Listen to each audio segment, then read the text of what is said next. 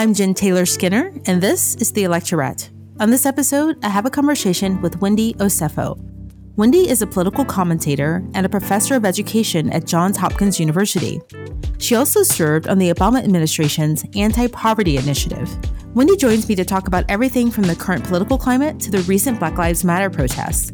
We also discuss recent polling of the 2020 presidential election and, of course, the many, many failings of the Trump administration.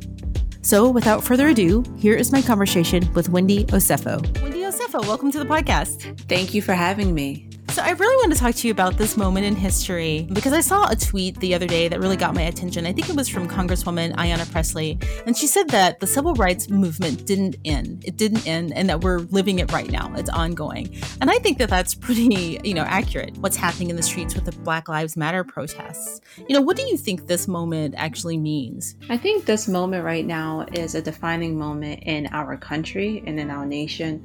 Uh, I think that what we have to realize is that without cameras, this has been the backdrop of the lives of Black people for years.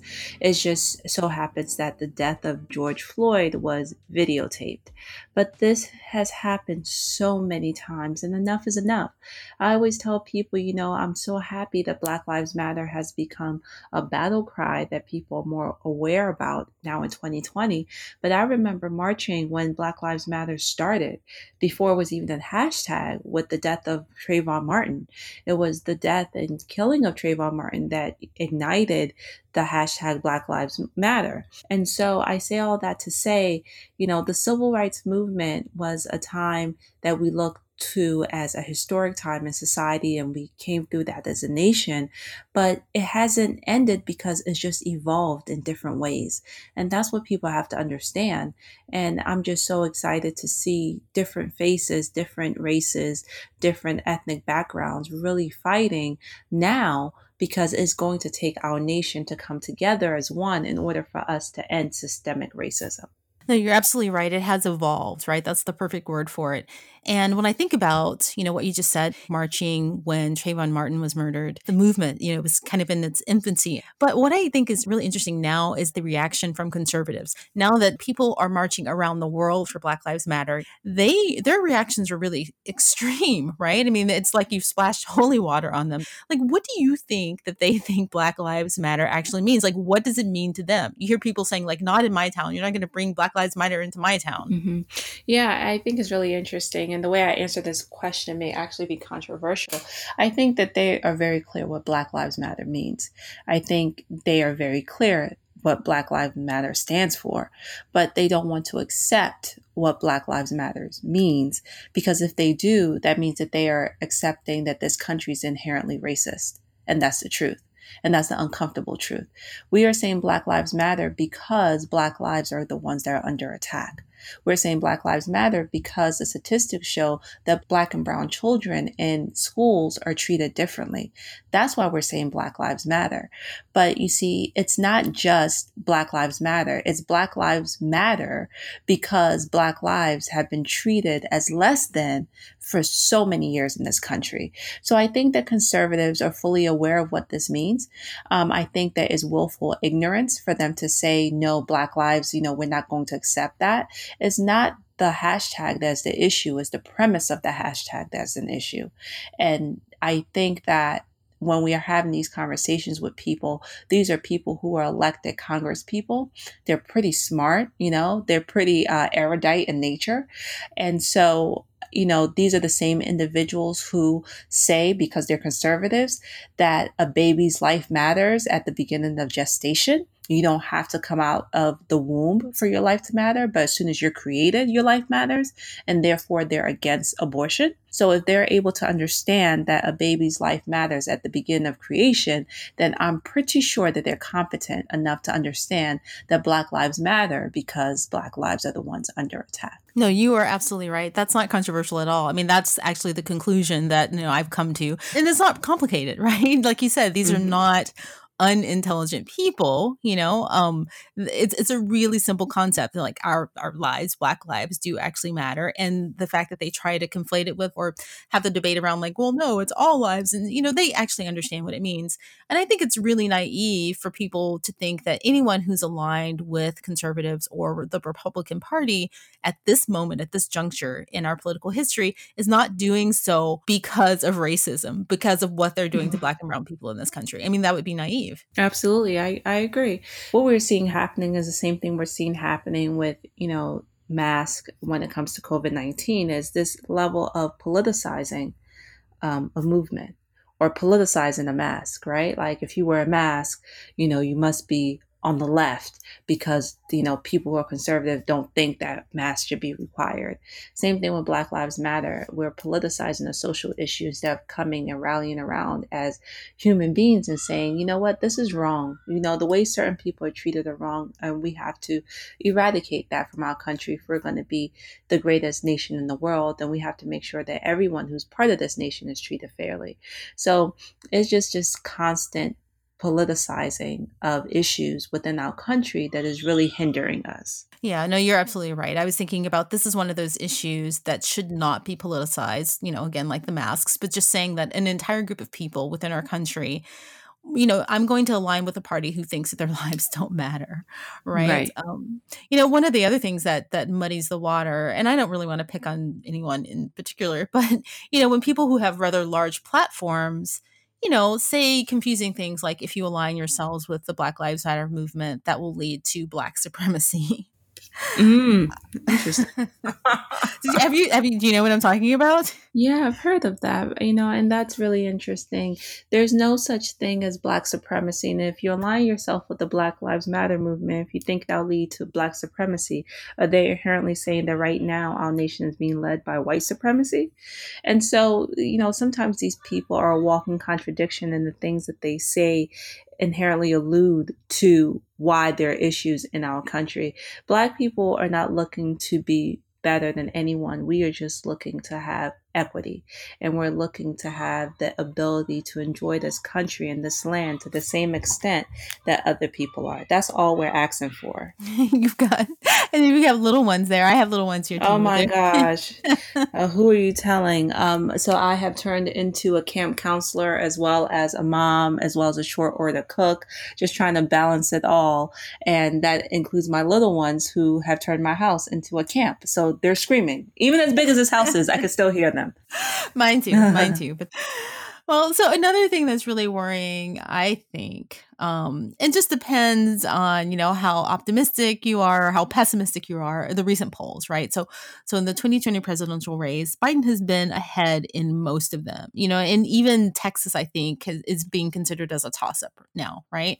Mm-hmm. But mm-hmm. yeah, you know, there's this poll that came out. I think it was from The Economist. It was some recent poll that came out and everyone was talking about you know like oh you know look how far biden is ahead but when it broke it down by race and i found that really disheartening because you know just under half of white voters were still in favor of Trump. You know, and I just think like at mm-hmm. this moment, and I and forgive me for repeating myself, it's just like at this moment, there is no other reason to align yourself with Trump or with conservatives because he's clearly he's he's racist. He's running on racism.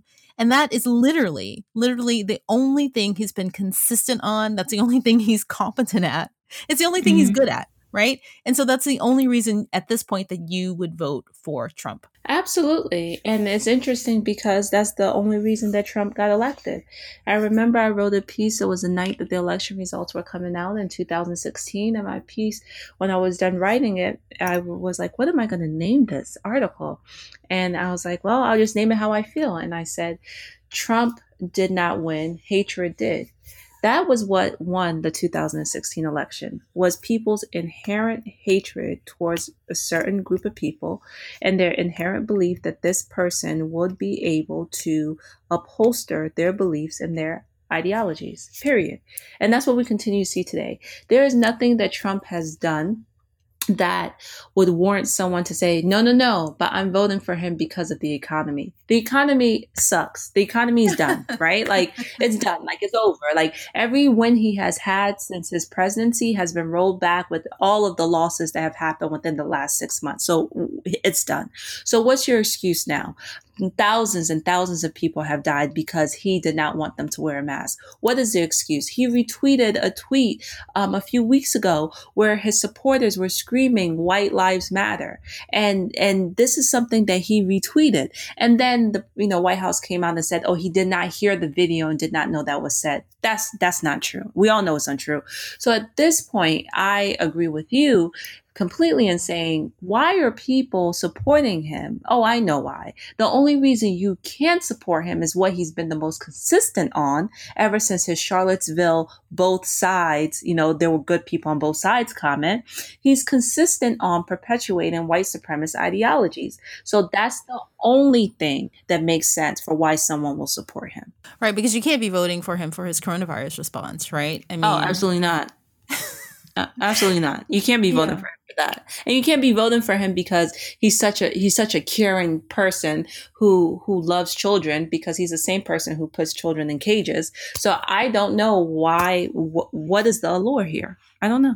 Yeah. So I mean, I think that's so the the the poll that I'm talking about. It broke it down. It was a really simplistic breakdown. It was black, white, Hispanic, right? And we know that the country's more complicated racially than that. But let's just go with those three groups, right? So you know, obviously Trump had the highest support amongst white voters. And then there was the Hispanic vote, which is right in the middle. And then there's the black vote. And I've always been really confused and curious about what the numbers are for, you know, the Latinx community, right? Mm-hmm. They were in favor of Trump by 35%, which is high, right? In comparison to mm-hmm. black voters, which was just 7%. I, I don't understand that. Do you understand it? I do not understand it. I really don't. I don't I don't understand I, I will forever say this, and this is why on every time I've been on TV or done a podcast, I always get stumped here. I don't get it. I, like this is where all my background, you know, is thrown out the window. Is you know, I don't, I don't understand the allure. I don't understand people gravitating towards you know this particular person, and it's just very unclear to me. So speaking of the election, what do you make of the, I guess, the su- suspicion that, you know, what Trump's doing in Portland, for instance, is kind of a test case for what he'll do if he loses the election in November, meaning, you know, occupying the streets essentially with, you know, these kind of unmarked federal officers. Honestly, I feel like if Trump loses the election, that will be the roughest 90 days of our lives. I I have said it before and I'll say it again. Everything he can possibly do, he will do. Everything he can possibly do to hurt people, he will do. Because one thing that is consistent, just like, you know, his leaning towards white supremacist notions, is he is very, very, very immature and he's a sore loser. And so he's so obsessed with the idea of winning, of being a winner, of being the master negotiator, that when he does not win, how will he react? And I think it's something for us as a country to really have our eyes open to because I don't think he will go down without a fight. Yeah. You know, one of the things that I think that people overlook in relation to, like you said, him wanting to win, his needing to win, because I, I think when we look back on 2016, when he actually realized that he won the election and that kind of look of shock, I don't think he actually really wanted to be a president or he expected to mm-hmm. be president. You know, mm-hmm. um, I still don't think he likes the job, honestly. Mm. Mm, but mm-hmm. the, the, thing is, I think that, the, again, he doesn't like to lose, but also people forget the fact that he is not running just for himself. He's not winning just for himself. He's taking an, an entire administration of people who have their own agenda right like mm-hmm, stephen mm-hmm. miller right and his own children you know they mm-hmm. they're all making money or they're putting forth you know some kind of racist agenda you know Kris Kobach you know with the census and you know trump is not just running as trump he's running with this group of people who all have an agenda that's not good for democracy i agree with that i think that it's you know as you rightfully said it's not just him as a group of people that are behind him but i honestly feel as though you know trump he's not innocent here, but I also do believe that Trump did not think he was going to win. And so when he did win, it was these groups of people who gravitated towards him. And those groups of people who gravitated towards him are also people who have these white supremacist ideologies, right? Um, and they were people who wanted to help him. So it's it's really interesting how this came about, who he is, what he is, and what he stands for, and uh, the people in his camp who think like him. I mean, Stephen Miller is just one of these people that, my goodness, he he is the architect of some of the worst policies coming out of 1600 Pennsylvania Avenue, and oftentimes we harp on Trump but Pence is not any better. He has his own history of of of just really deep dark ways of thinking towards people in this country. So it's it's uh it's really a, a, a carpool a circus of clowns and trump is just a ringleader. I love that. A carpool a circus of, of clowns. That's perfect. Yeah but you know i i i'm thinking about the one of the most recent executive orders and it was the one where to not count people who aren't citizens in the census which is unconstitutional. I mean it's clearly unconstitutional right Mm-hmm. And, uh, you know, they're doing that for the purposes of drawing congressional lines in favor of whiteness, or, you know, not in favor of black and brown people, right? Mm-hmm. And I honestly, that does not sound like something that Trump would come up with on his own because I'm not really sure he fully understands how, you know, congressional lines are drawn. Um, mm-hmm. you know, again, that sounds like it's being driven by someone else in his administration. I mean, we don't have any proof of that, but I mean, that's what makes me think that, you know, there are a lot of people who are running for the 2020 ticket and it's not just Trump.